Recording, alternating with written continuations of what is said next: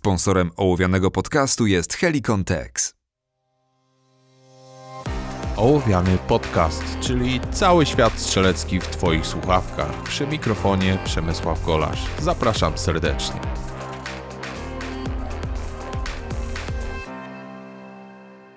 Cześć, ten 39 odcinek będzie krótki a jednocześnie będzie odcinkiem, z którego mam nadzieję wyciągniecie bardzo dużo, ponieważ będziemy mówili tutaj o wyższej szkole jazdy, czyli zaawansowanych technikach strzeleckich. Nie mam tutaj na myśli jakichś fantazyjnych technik ze strzelectwa bojowego, dynamicznego itd. Tak to, co wam powiem, ma zastosowanie przy każdej opcji i jest tak naprawdę rozwinięciem technik bazowych. Także nie burzę tutaj tego stwierdzenia, e, które dla mnie było prawdziwe od zawsze, że mistrzostwo jest pracą u podstaw, że tylko właściwe, wypracowane techniki, te podstawowe, doprowadzą Was do właściwego poziomu i do mistrzostwa w strzelectwie. Natomiast te techniki muszą ewoluować. To, czego się uczymy na początku, czyli wolny reset, czyli kontrola muszki i tak dalej, i tak dalej, to są rzeczy, które mają Was nauczyć prawidłowych zachowań i mają wyeliminować pewne błędy. Natomiast jeżeli chcecie być maksymalnie szybcy, to zasady się trochę zmieniają.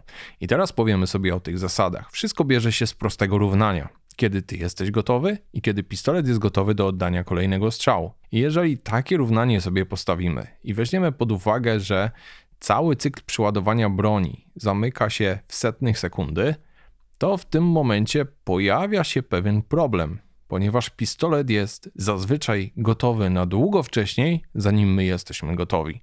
Weźmy sobie na początek pracę na języku spustowym, czyli taki klasyczny reset. Co tutaj nie gra? Ściągamy język spustowy. Trzymamy język wciśnięty w tylnym położeniu, pistolet wykonuje cykl przeładowania, odpuszczamy, wybieramy luz i oddajemy kolejny strzał.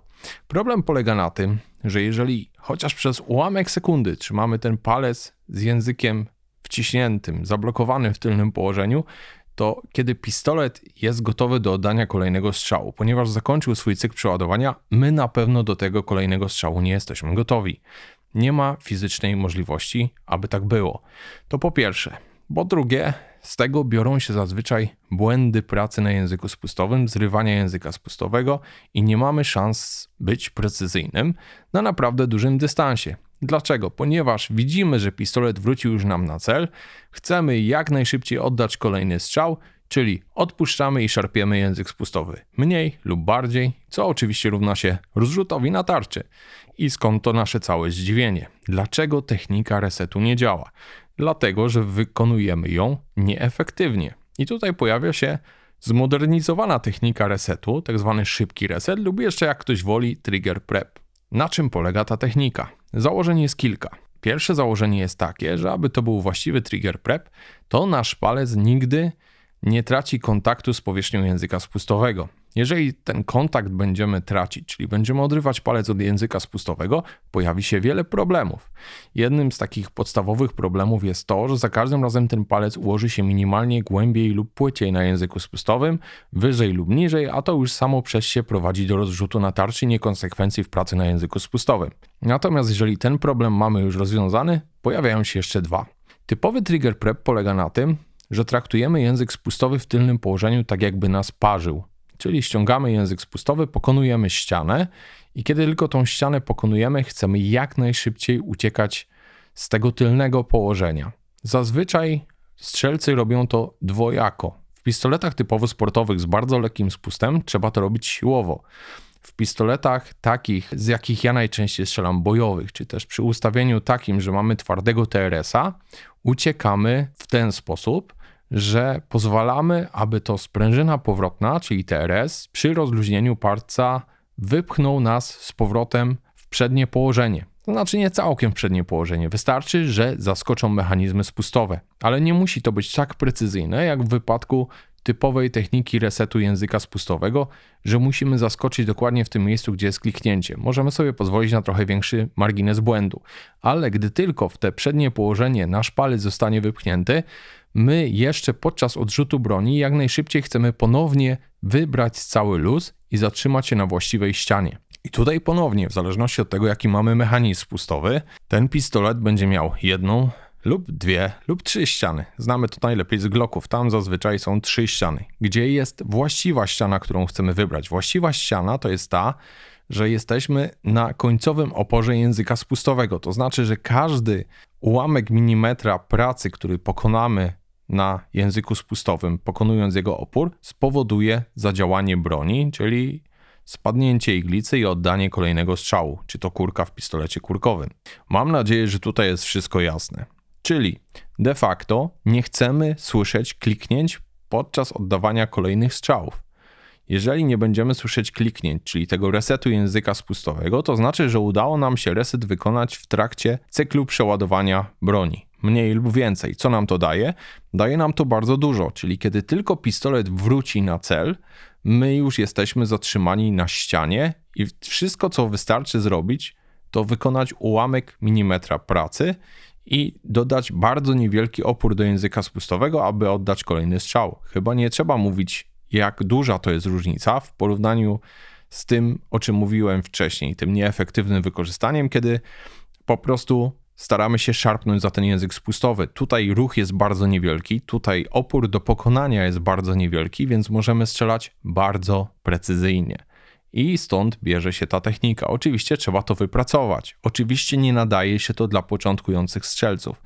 Trigger prep jest techniką zaawansowaną, ale ma kilka plusów. Jednym z plusów jest to, że nie musimy wtedy za bardzo martwić się tym, z jakich pistoletów strzelamy. Co to oznacza? Jeżeli we wszystkich pistoletach mniej więcej ustawisz sobie opór na 2 kg czy na 1,5 kg i będziesz się trzymał tej jednej wartości, to nie ma zbyt dużego znaczenia to, czy będziesz miał 3 mm czy 5 mm resetu. Przy twardym TRS-ie palec zawsze zostanie wypchnięty poza tą granicę resetu, więc wszystko co pozostanie ci do zrobienia, to ponowne wybranie luzu i zatrzymanie się na ścianie. Jeżeli zrównasz sobie opory języka spustowego w tych pistoletach, masz problem rozwiązany, ponieważ zatrzymujesz się na ścianie w każdym pistolecie tak samo. I w zasadzie różni się to tylko tym, jak wyrazista jest ta ściana i ile tych ścian jest w danym pistolecie. Nie musisz się martwić tym, że pracując klasyczną techniką resetu, będziesz więźniem jednej broni.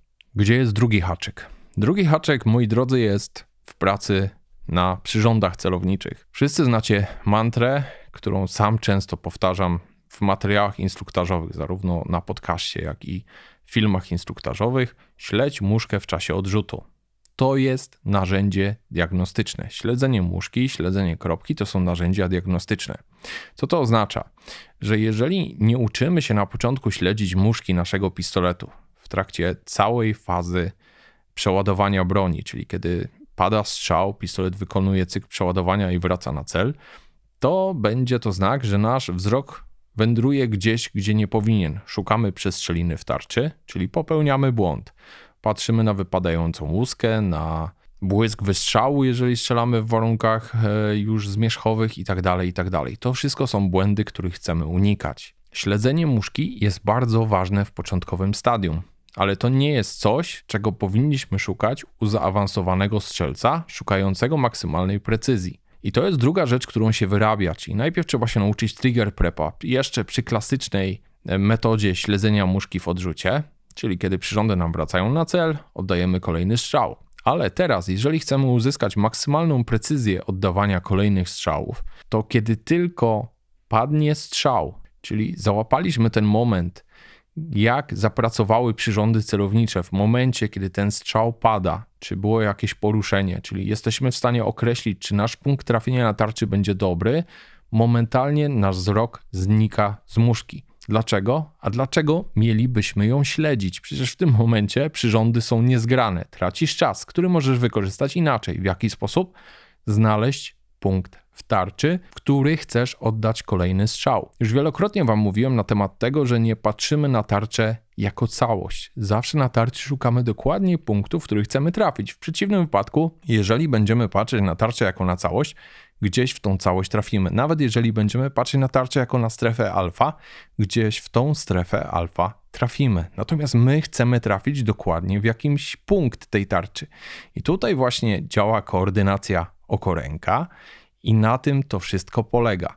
Czyli gubisz muszkę, patrzysz sobie dokładnie na punkt, w który chcesz trafić, i tam wracają przyrządy celownicze. Kiedy wrócą tam przyrządy celownicze, ponownie na ułamek sekundy przenosisz skupienie wzroku na górną krawędź muszki, żeby potwierdzić zgranie przyrządów celowniczych. W tym czasie już masz przygotowanego trigger prepa, pada strzał, oceniasz, czy nie poruszyła się muszka w szczerbinie i patrzysz na kolejny punkt, w który chcesz trafić.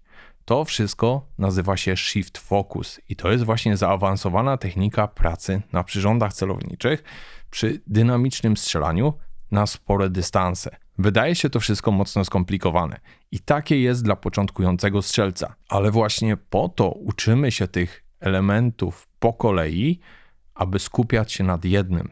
Czyli zanim przejdziesz do Shift Focus, Trigger Prep musi przejść w fazę automatyzmu.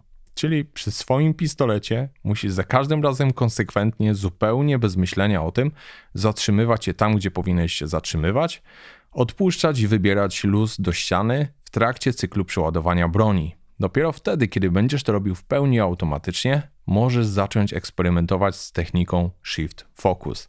Zapewniam Was, że ta technika jest ultra skuteczna i można osiągnąć bardzo dużą precyzję nawet na sporym dystansie 15, 25 czy nawet 50 metrów. Tylko w ten sposób jesteśmy w stanie na takich dystansach być szybcy przy strzelaniu z pistoletu. Czy jest to proste? Nie jest to proste i dlatego o tym do tej pory nie mówiłem, ponieważ zazwyczaj te materiały, które publikuję, o których wspominam, są przeznaczone w większości dla początkujących i średnio zaawansowanych strzelców. To jest pierwszy materiał taki, który publikuję, o którym wspominam, który jest przeznaczony typowo dla strzelców bardzo zaawansowanych. Także tak jak wam mówiłem, śledzenie muszki jest narzędziem służącym do osiągnięcia konkretnego celu, czyli właściwej pracy, czyli tego, aby muszka za każdym razem wracała w szczerbinę i zatrzymywała się w konkretnym miejscu. Dzięki temu uczymy się kontroli broni, dzięki temu widzimy, czy po pierwsze, broń wraca mniej więcej w ten sam rejon celu. Po drugie, czy muszka układa się równo w szczerbinie, czy nie mamy problemu z tym, że jeszcze przed tym, zanim ustali swoje położenie, nurkuje na przykład do przodu i tak dalej, i tak dalej. Jeżeli nie mamy pewności tego, że muszka zatrzymuje się za każdym razem płasko, nie powinniśmy przechodzić do techniki Shift Focus. Na koniec pozwolę sobie jeszcze na taką informację, mianowicie 31 lipca na strzelnicy TAS w Przyszowicach koło Gliwic odbędzie się druga edycja szkolenia pistoletowego Mastering Basic Skills, czyli takiego szkolenia dla osób średnio zaawansowanych z własną bronią, które chciałyby poprawić swoją technikę strzelecką, czyli skleić tak całościowo platformę strzelecką. Niezależnie od tego, czy strzelasz dynamikę, czy strzelasz strzelectwo obronne, jakim pistoletem, jakim sprzętem dysponujesz, na pewno bardzo dużo z tego wyciągniesz dla siebie, na pewno bardzo wiele odpowiedzi na swoje pytania uzyskasz. Zapraszam serdecznie. Natomiast pod podcastem umieszczę link do mojego Instagrama, gdzie znajdziecie wszystkie szczegóły. Jest także na Facebooku, jeżeli ktoś śledzi tego typu media. Dziękuję i do usłyszenia w kolejnym odcinku Ołowianego.